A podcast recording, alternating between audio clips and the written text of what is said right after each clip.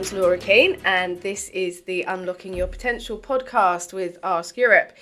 And today I'm here talking to our managing director, Alex, Alex Speed. Hello, Alex. Hi, it's very exciting, isn't it? Very exciting.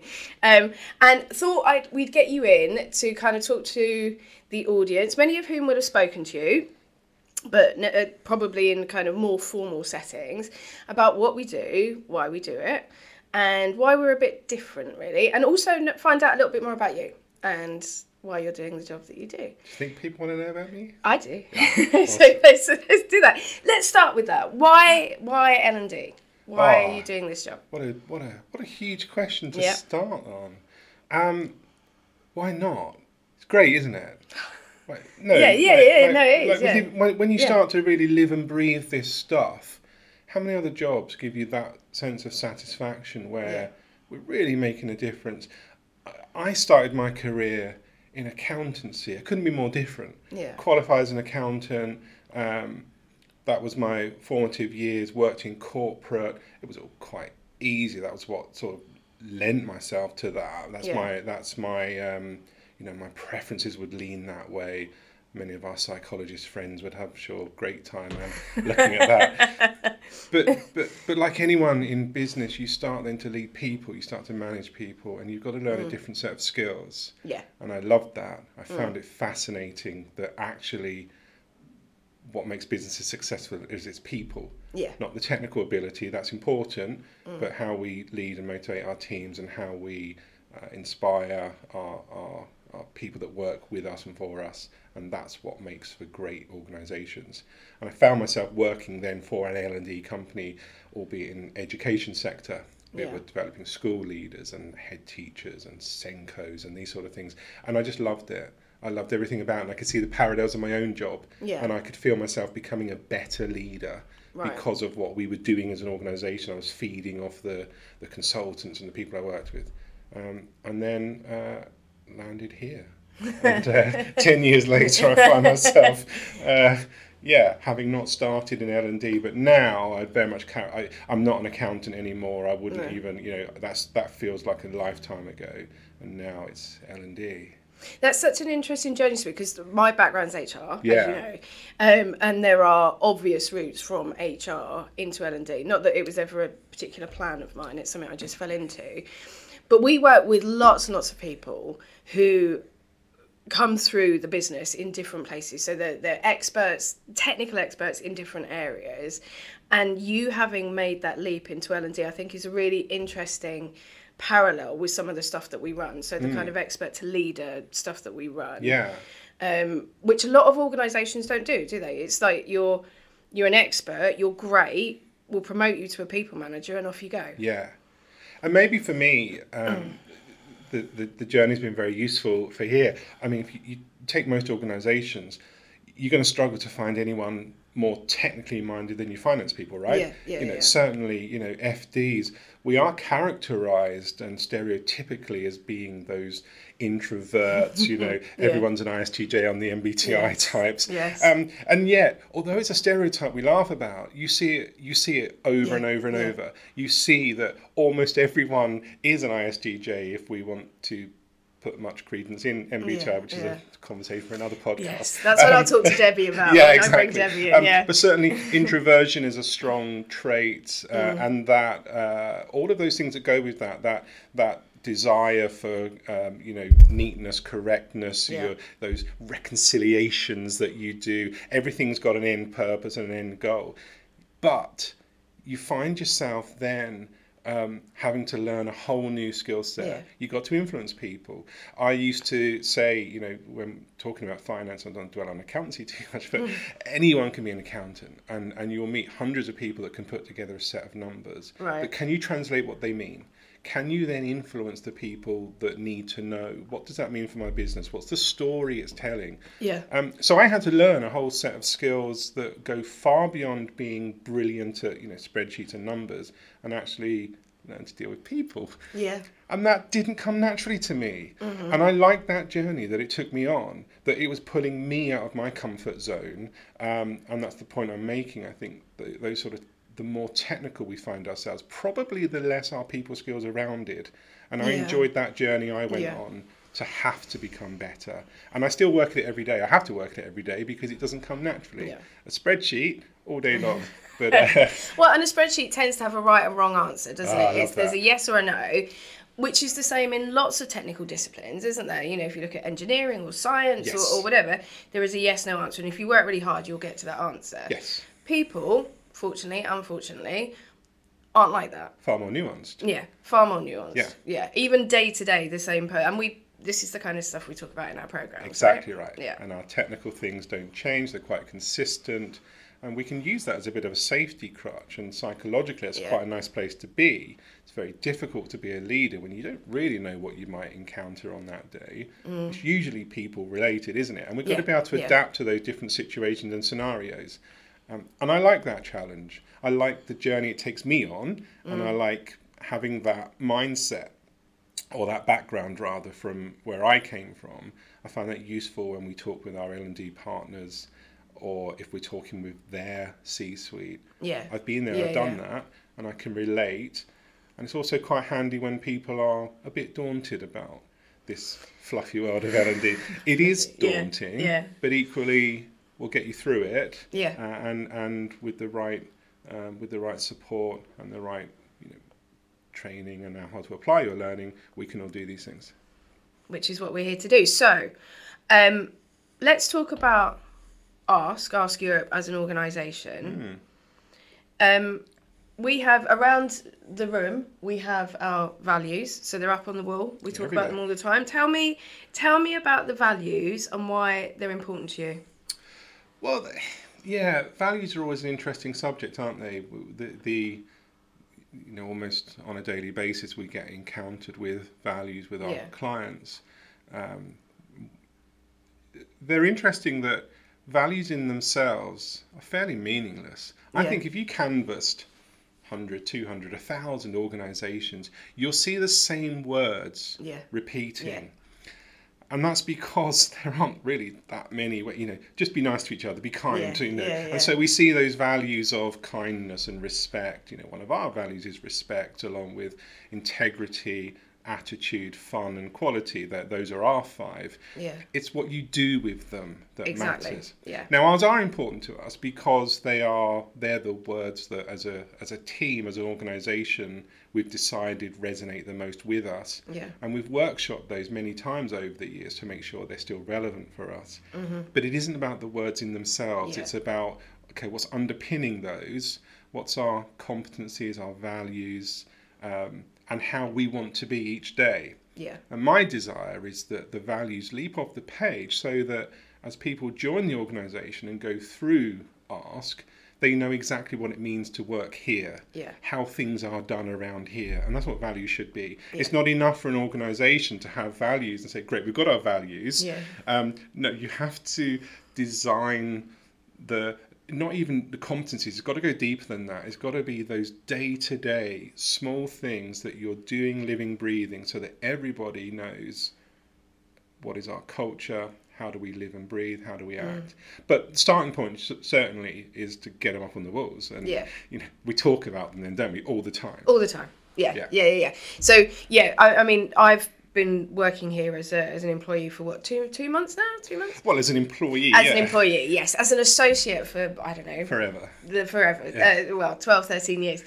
um, and it is uh, what's really interesting to me is like when we have our weekly catch-ups it's part of that Yeah. conversation i know i've worked with lots of organizations or as you said we create these values they look great you know we we'll, we'll take them out to market when we're recruiting they might be all over the front desk and then they get filed away. Hmm. And then people like me come in and go okay well look let's talk about the values or the competencies or the behaviors and people go i don't really know what it means it's just words on a page. Yeah.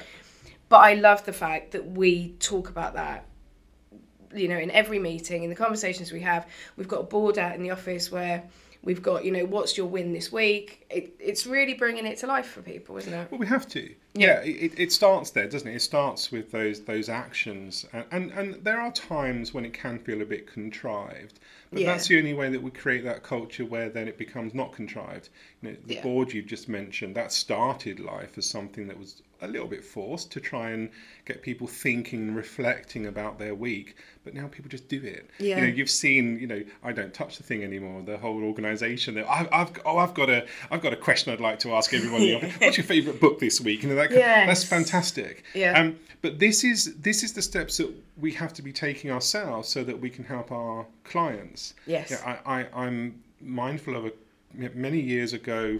I was approached by a client, and this is not untypical, um, but this was quite an extreme case. Um, having some quite big problems. They were quite well documented, although we won't we won't mention who they are. And they said, but we've we've addressed all these issues that have been around for some time. We've developed our values. And they produced some nice badges, and they've got some values on some lanyards and some posters. Okay, great start. Yeah. I said, and they said, but nothing's changed. Said, okay, Right. you've got your values. What have you done with the values? And as you talk more, you realise they haven't done anything. They, they, it was an extreme case where Ah. Yeah. they really did think, and, and I don't say it to sort of be quite patronising, but they thought that just you know, half a dozen words on paper and workshopping that with, with people would be enough Yeah. it wasn't nearly enough. No. And then we created those competency frameworks and those those behaviours. And behaviours are quite crucial, I feel. They've got to be actionable. Yeah. You, you, again, we see competency frameworks all the time, don't we? Yeah, and they yeah. end up with quite woolly phrases underneath. So you'll have a value of of inclusivity, and then it will say we treat each other with respect. Mm. Okay, that's fine, but it doesn't tell anybody how No. to act or behave. And so I think your values, your, your competencies, have to really start to spell it out. And all of ours, underneath our values, really do Really do spell it out. Yeah. But even then, they're only indicative um, because otherwise, you want it to be a narrow field. Yeah, yeah. We're not about creating clones, are we? No. We're not all going to, but it is, and that's, I guess, where the the leadership piece comes in because we, uh, you know, central departments or HR or L and D or whoever it might be can create this stuff, can can work with the organisation to create this stuff. But we do need to bring it to life with behaviours, and that needs to be something that's cascaded through the management and Yeah. leadership teams. And then uh, once you've got that, how are people going to live, breathe it, and remember it? And there's a whole host of ways you can go about it. Our good friend Debbie Hance, who's um, fabulous psychologist, you've known her far more years than I have. Um, big birthday for Deb this week. We won't uh, go into the detail, but happy birthday, Deb. Um, she is. She's gonna love She will love that. But, so, but she is fabulous. She will like this bit at Yeah. creating uh, competency frameworks that are living, breathing documents, and then creating those hooks. How are Yeah. we going to remember this? And for us, um, we we have a playlist. We Yes. love our playlist, don't we? Our Yes. jukebox. So every one of our competencies. Uh, well, our values each have uh, two key competencies underneath them, and then with a series of, of actionable statements Yeah. that we can understand. You know, to to live this competency, I must perform these these things. Um, and we have a song that connects each one, and that's our playlist. And everyone that joins the organisation gets to hear the playlist, and we can all watch the videos, and we play them regularly. Not like every day; that'd get No. tedious. Yeah. Um, but I remember one uh, drunken evening with Deb designing our playlist. It's got a heavy '80s vibe about it. Of course it does, of course, but it, yeah. Mm. but it's really good fun. I mean, how often do you join an organisation and sit with the MD or another leader and, and wade through ten absolute banging songs, trying to guess? This is a rather tenuous link to your focus of uh, uh, client focus comes first. But we've done it. We have. Yes. And and just so everyone gets a flavour of just how tenuous some of these links are, underneath our value of integrity uh, is is two core competencies, one of which is our client focus. Clients are first and foremost in our mind. They have to be. It's Yeah. why we exist. It's what we do as an organisation. Um, and part of being that, that value of integrity is also sometimes perhaps telling clients what isn't easy to say, Yeah. but also acting with that honesty, that that uh, that Or walking away if that's the right thing to do. or perhaps walking Yeah. away as we as we sometimes do. Yeah. Um, and so clients come first, first and foremost in our mind. You could even say they're always on our mind. Got you. Wow. Got you. That is tenuous. Um, so, um, I would like to talk about, and I think it's really important that we talk about engage, learn, transfer. Okay. So um, this is our methodology, our what we think kind of sets us apart from other organisations out there. Um, because it's not just training, right? So, No. so I wanted you to expand a little bit on what that means and why you think that's important. Oh, big stuff again. I know, I know. questions are Proper, see, huge. existential, right? Like Yeah, a, the yeah. book, the reading list. See, I don't think there's necessarily anything that we do that's that's that unique. Mm. But I think the key there is that we're not a training company. No. You know, Yeah. I, I don't think that's enough. And why that's not enough is because if you're developing people, you're learning new skills, behaviors, you've got to then apply those in consistent and meaningful ways into your organization Yeah, and that's the bit that makes the difference. Yeah. that's the bit that creates that long-term sustainability. It's good for the for the learner for the leader the manager. It's good for the organization. Yeah, but it's the bit that gets forgotten. Yeah, we know there's enough research out there we've done plenty of our own that such small numbers of people actually achieve success. If you mm. f- truly properly evaluate a training program or a, or a learning program as we would always want to then you'll see that less than 20% of people ever apply their learning in meaningful and impactful ways which is shocking, right? awful statistic. I think it's kind of well known in the Yeah. in the industry, but I Yeah. think I think everybody shies away from it. I think the L and D manager, the, the departments know this, but it's really hard to think about how can I create more value. Yeah. And the L and D providers, our guys, we're not doing enough in the industry, and we want to do something different. Yeah, Engage Learn Transfer will seek to break that cycle. yeah, Um, the number one reason why people fail in, in applying their learning is not enough is done before and after the training intervention. yeah, So that's where the engage, learn, transfer comes in. You've got to get all three parts right. yeah, I think we're an industry that really understands that learn phase. We're brilliant at that. Yeah, yeah. If, if you speak with many of our partner organisation and, and um, other providers out there, we're all doing fairly pretty much the same stuff. Yeah. Tried and tested models that absolutely do work. Yeah. But what are you doing before the intervention? Where's that focus and intentionality in the learners? Where's their intrinsic motivation to think, I truly understand how my learning will connect to the organisation, my Yeah. personal development, to create impact in meaningful ways? yeah, Is their line manager involved in the process? How many times do we see organisations Yeah. where their line manager isn't involved in the process? yeah. And it's and, and that becomes a real challenge then, because it could well be that you know the the learner doesn't even know why they're there, and it's that is so tricky to deal with. Yeah. Um, and I think traditionally, going back years, that has been one of the biggest stumbling blocks, like you said, to actually getting people to to even just to engage at the start of a a learning intervention. So.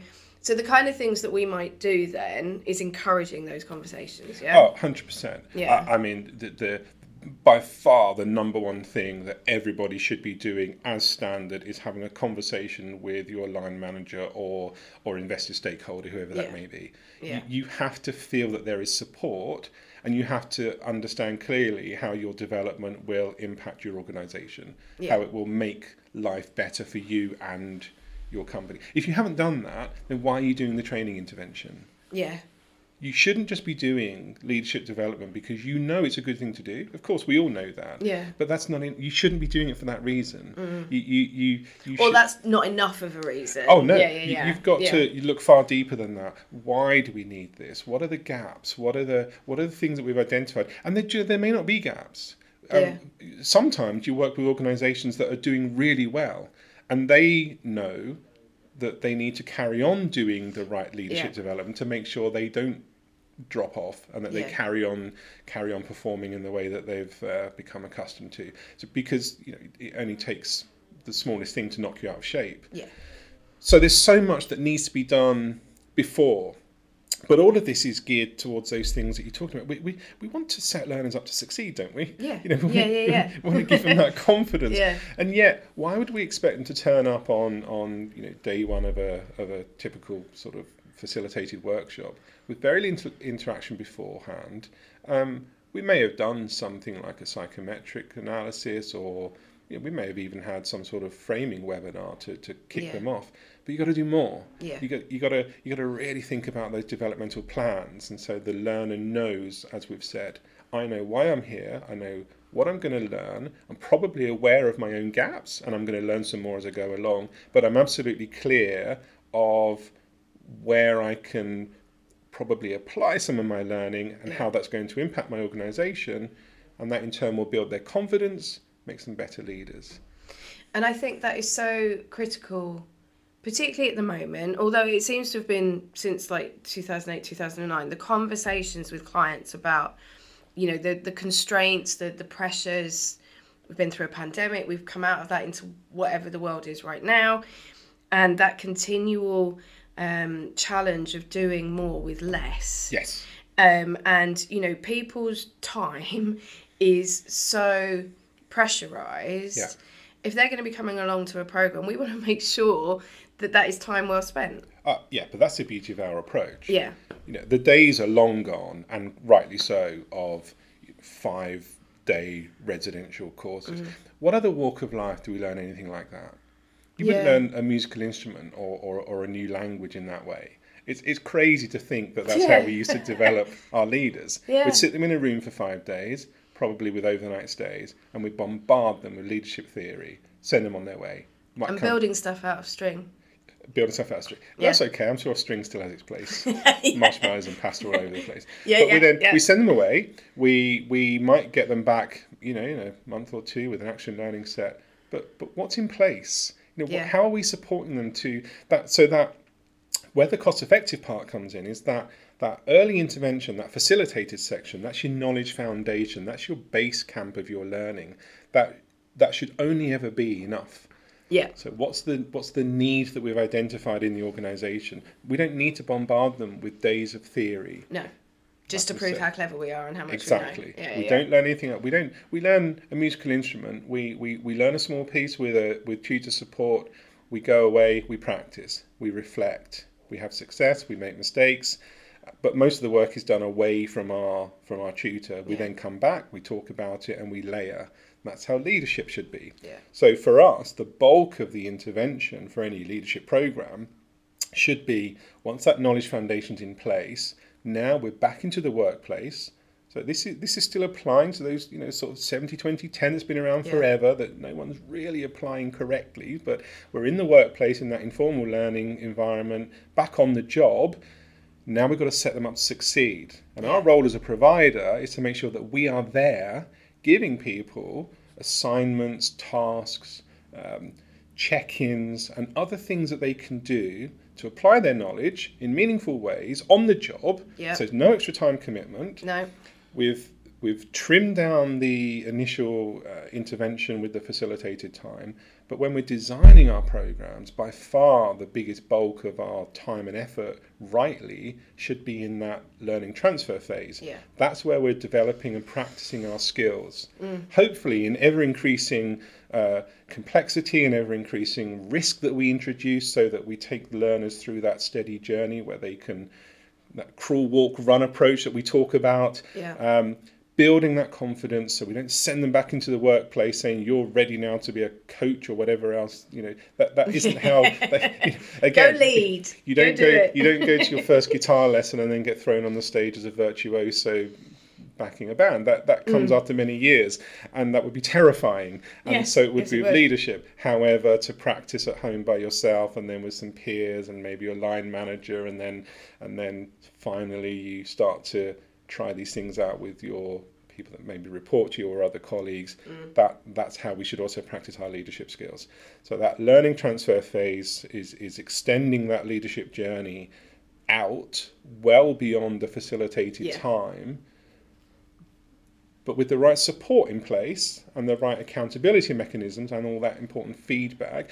and that doesn't mean just us. No, you know all no, of that's got yeah. to be from the l&d managers it's got to be absolutely from their line managers. Learners have to feel that there's a support network in place because they will have pitfalls and errors there will be barriers that come along um, and we can help identify those and eventually we get people to where we want to which is that success and that business impact And that's where we're creating that psychological safety, I guess, across the program and beyond, Yeah. so that people can try stuff out. And sometimes it's the one percent, you know, the the marginal gains, Yeah. and trying out little bits, having different conversations, so that it becomes just part of what they're doing, Absolutely. rather than oh, and now I need to lead, or and now I need to manage. It's all part of if, yeah. you, if you're not doing it like we were talking at the outset about values, if it's not part of your day to day and becomes ingrained in what you do, and that doesn't happen overnight, that Mm. No. takes time. Yeah. Um, then you'll never get there, and always feel contrived. Oh, I must remember to go and have a, a, a, a development catch up conversation with one of my direct reports this week, and and no,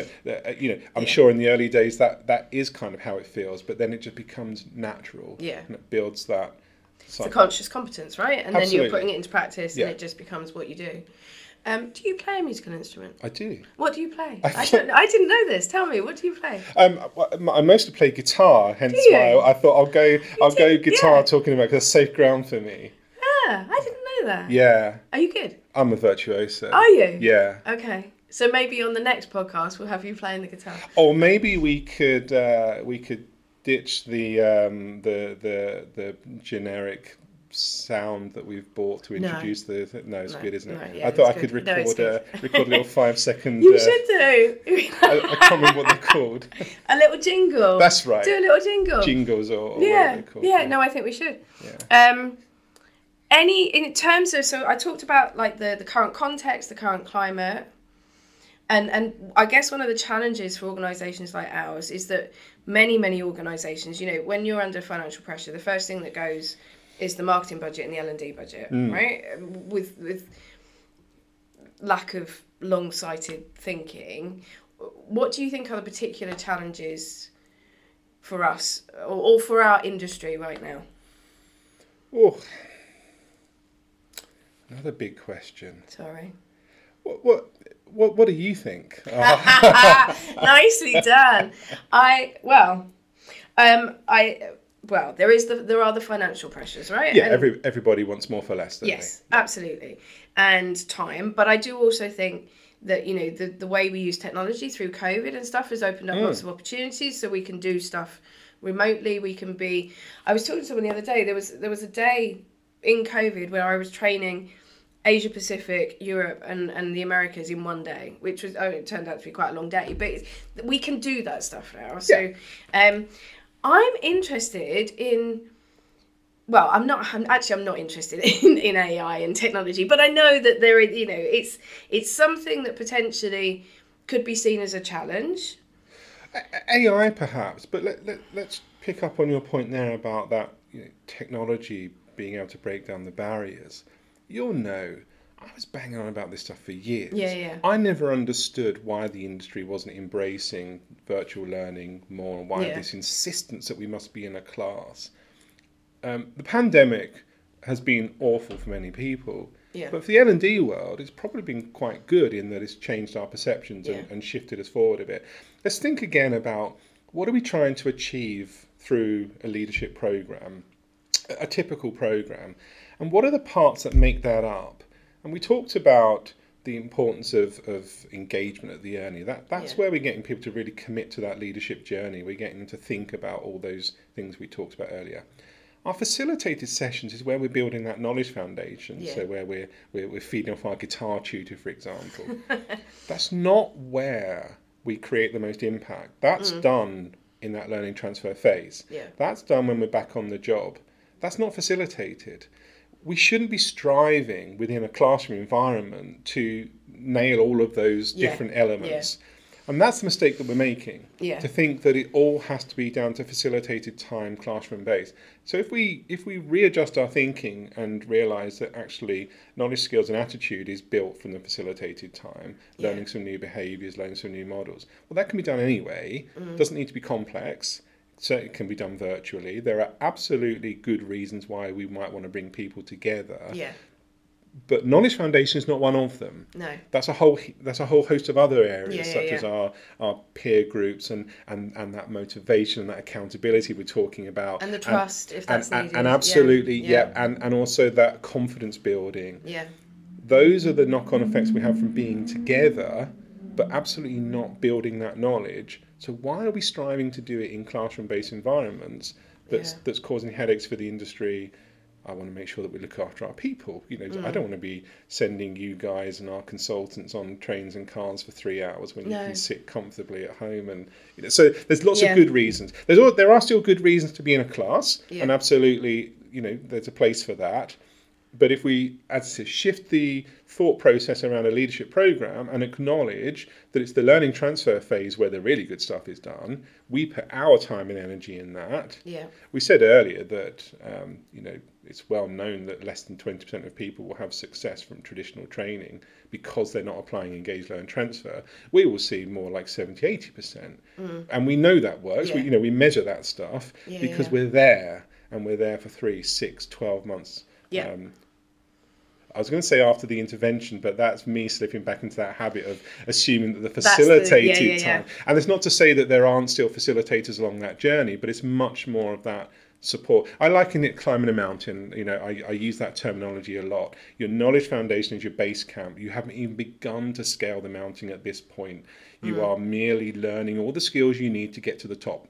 Now, when you're back on the job, that's the bit where you've got your ropes and your pickaxes. You are going to fall Mm. at some point. That's where we come in as, as providers to make sure we're there. There will be pitfalls and barriers. There will be those boulders that will come and get you. Um, it could be The time. mountain goats. It- could be mountain goats. I think it should be I- mountain goats. I think it's probably more like boulders, but mountain goats on uh, Pyrenees. But that's again, that's where a good provider will have enough checks and balances in place to identify those performance barriers at an early stage. Yeah.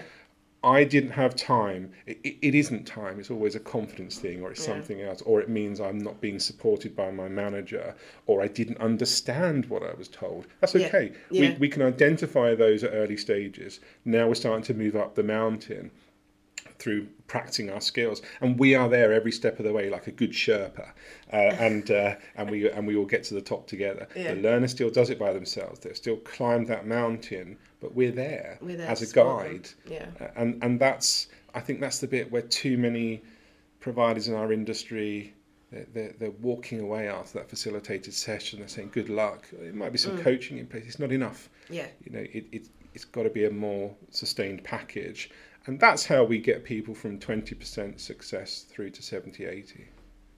Okay. Final question. Hardest question.